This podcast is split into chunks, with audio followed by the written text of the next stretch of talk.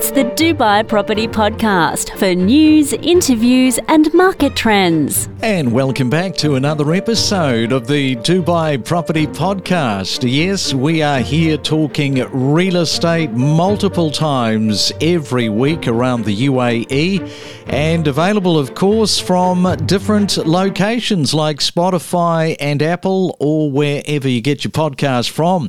It is a Thursday morning already, November the 23rd. The working week has rocketed by this week as we carry on working our way towards the end of 2023. And here's a question for you this morning. Are we in a price correction? If you are in Dubai, what do you think about that question? Are you seeing it firsthand with property sale examples? Either something that perhaps you are personally experiencing, or it might be a friend of yours seeing it with a property transaction. In other words, a friend has listed a property and they're not quite getting what they want for it. Now, when it comes to a price correction, it is very much the same as the top of the market. We don't really know until it has happened, until it has passed us by. Although I would probably argue that maybe a price correction allows you to see it and read it a little bit more in advance as opposed to looking over your shoulder and saying, oh yeah, we're already in that price correction. Either way, we would always love to hear from you and your thoughts, and our email address is dubaipropertypodcast@gmail.com. That is dubaipropertypodcast@gmail.com.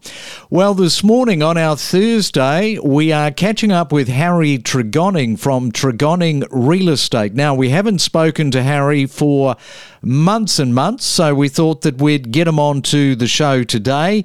He has been around long enough to know signs in the market when it comes to predicting and reading the market. So with that said, Harry, welcome to the Dubai Property Podcast. Well, thank you very much for having me on again. Well, nice to hear from you, Harry. So what do you think? Do you think that we are in this price correction at the moment? What is your gut telling you? Well, I think we've definitely had a price correction already to get to where we are now. People often ask me about the prices and why they've increased so much. And I've sort of come to the conclusion that this is the new norm. Now, there's also could be seen as a price correction at the moment in that people are still looking for an increasing market. So there's quite a lot of people looking for still bigger returns on what their investments have been. Is it slowing down, I suppose, is the big question.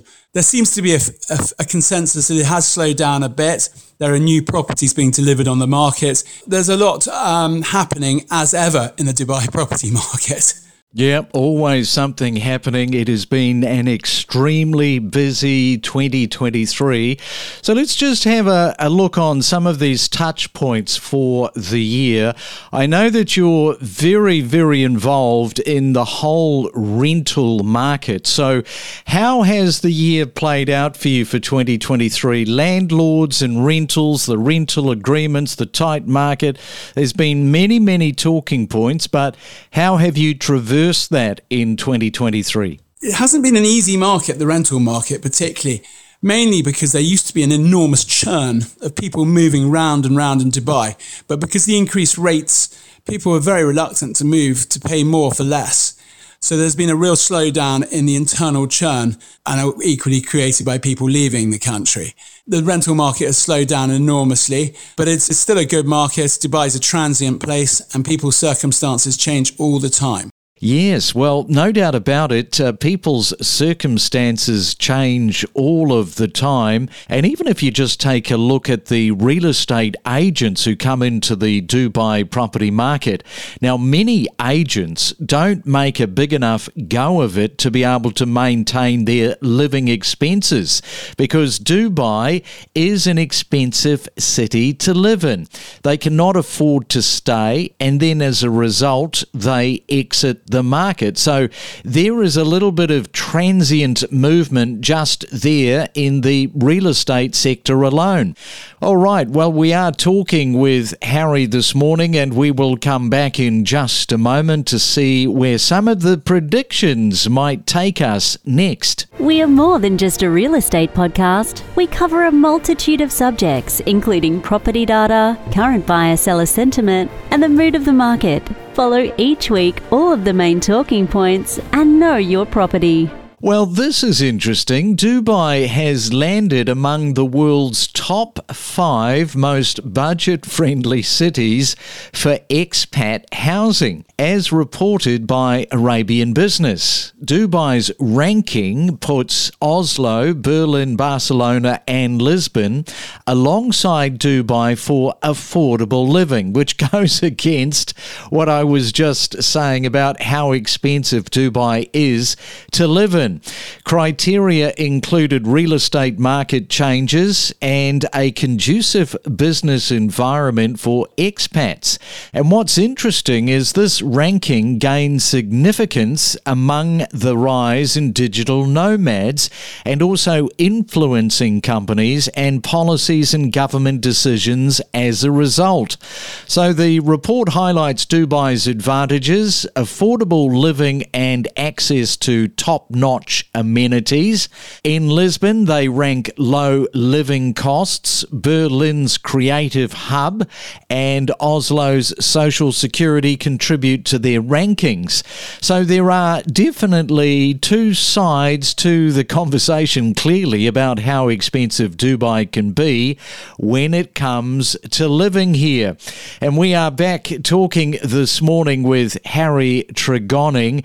And one of the things that we have been talking about, probably for the last 3 to 4 months in particular, is the secondary market. The secondary market in 2023, it's become much more stronger. It has improved throughout the year. So what is your take as we look back over 2023 when it comes to the secondary market? Well, obviously, the statistics are there that it's gone great guns and increased at an exponential rate. What are my views on it? Well, there are several views. Obviously, it's driven by continued interest in outside investment. There's still some extremely good return on investment figures you can get for buying properties in Dubai because the landlords of the tenants have been increasing their rents. And in some cases, they've been able to get a revaluation on what the rental value should be. The rents have gone up extreme amounts, by up to 20%, which is generally the limit. So as a result, people have wanted to take their destiny and planning into their own hands and have entered the ownership market here. That market has become much more mature. When I moved out here 12 or 13 years ago, nearly all the villas were owned by landlords. Now, so many of them are owned by owner-occupiers. And this obviously has had a great effect on the market and has made it a more mature market in many ways. Okay, so that is the secondary market. Let's have a look at the off-plan market, because fair to say that every week we've got all of these developers, new and old, established ones. They are releasing the product. The price with the stages are going up and up. It has been described by some commentators as a bit of a glut in the off-plan product. So where do you sit? Do you see that that's a bit of a problem at the moment? Well, it's definitely, there's an enormous amount of choice. And there's also much more creativity in the projects that are being launched. But as you said, there is an enormous glut of what's coming out at the moment. There's not a day that goes by without 2 or 3 developers sending through a new project, and then you get the calls trying to get you to register to sell these products. I think there are a couple of reasons this has happened. One, obviously on the back of the successful property market here. Also, there was a bit of a COVID hangover, which meant that a lot of the projects weren't being sold, new projects weren't being launched during that period. So now they're catching up with us. But many of the big developers are launching at a rate of knots. For example, Ellington Properties, they're launching a new project every 2 weeks for the foreseeable future. And the other thing that I suppose is quite interesting is a lot of people seem to be attracted to Ras Al Khaimah, or Las Vegas as it's becoming known, because they've got the launch of the casino, which has really become a magnet for all the developers to put up new housing, apartments all around there, and it's on the coast. Yeah, as far as Ras Al Khaimah is concerned, it's definitely a talking point that we've spent a lot of time talking about because of exactly the reason of what you said. It is going to become the Las Vegas of the UAE. Are you dealing with rentals there? Because I think the rentals are starting to take off as well, aren't they? I mean, we're not dealing with rentals there. It's an hour and a quarter up the coast. Long way to go for a viewing, but it's definitely a market we're keeping a really good eye on, and we've been working on the sales and off-plan sales in that area. I mentioned that we are in the wind down for 2023. As you wind down personally and look ahead to Q1 of 2024, how do you think the market is going to be when we come back after the break? There's less of a break here, to be fair. Dubai's sort of open for business all the time, but there is the school holidays, of course. How do I think this will affect the market? Well, we've seen a number of people in the last couple of weeks coming in looking to invest here. Some of them are holding off to next year. So I can only see the positivity continuing. One caveat I always slightly worry about is if interest rates continue to rise, is that going to put more properties on the market? And that might definitely, as we started discussing earlier in the podcast, cause a price correction. But inflation seemed to fall on the world stage last month. So that seems to have taken the heat out of possibly putting up interest rates again. Although I'm not an economist, so you never quite know. But definitely with such an increase in interest rates, it's put some property owners under pressure in terms of their mortgage repayments. All right, Harry, we'll leave it there. Enjoy your wind down for 2023. Getting to just the finishing line of 2023 is a bit of an achievement in itself. And good luck with the start of 2024. I hope that you have a really productive time. I know those rentals are going to keep you and your company pretty busy.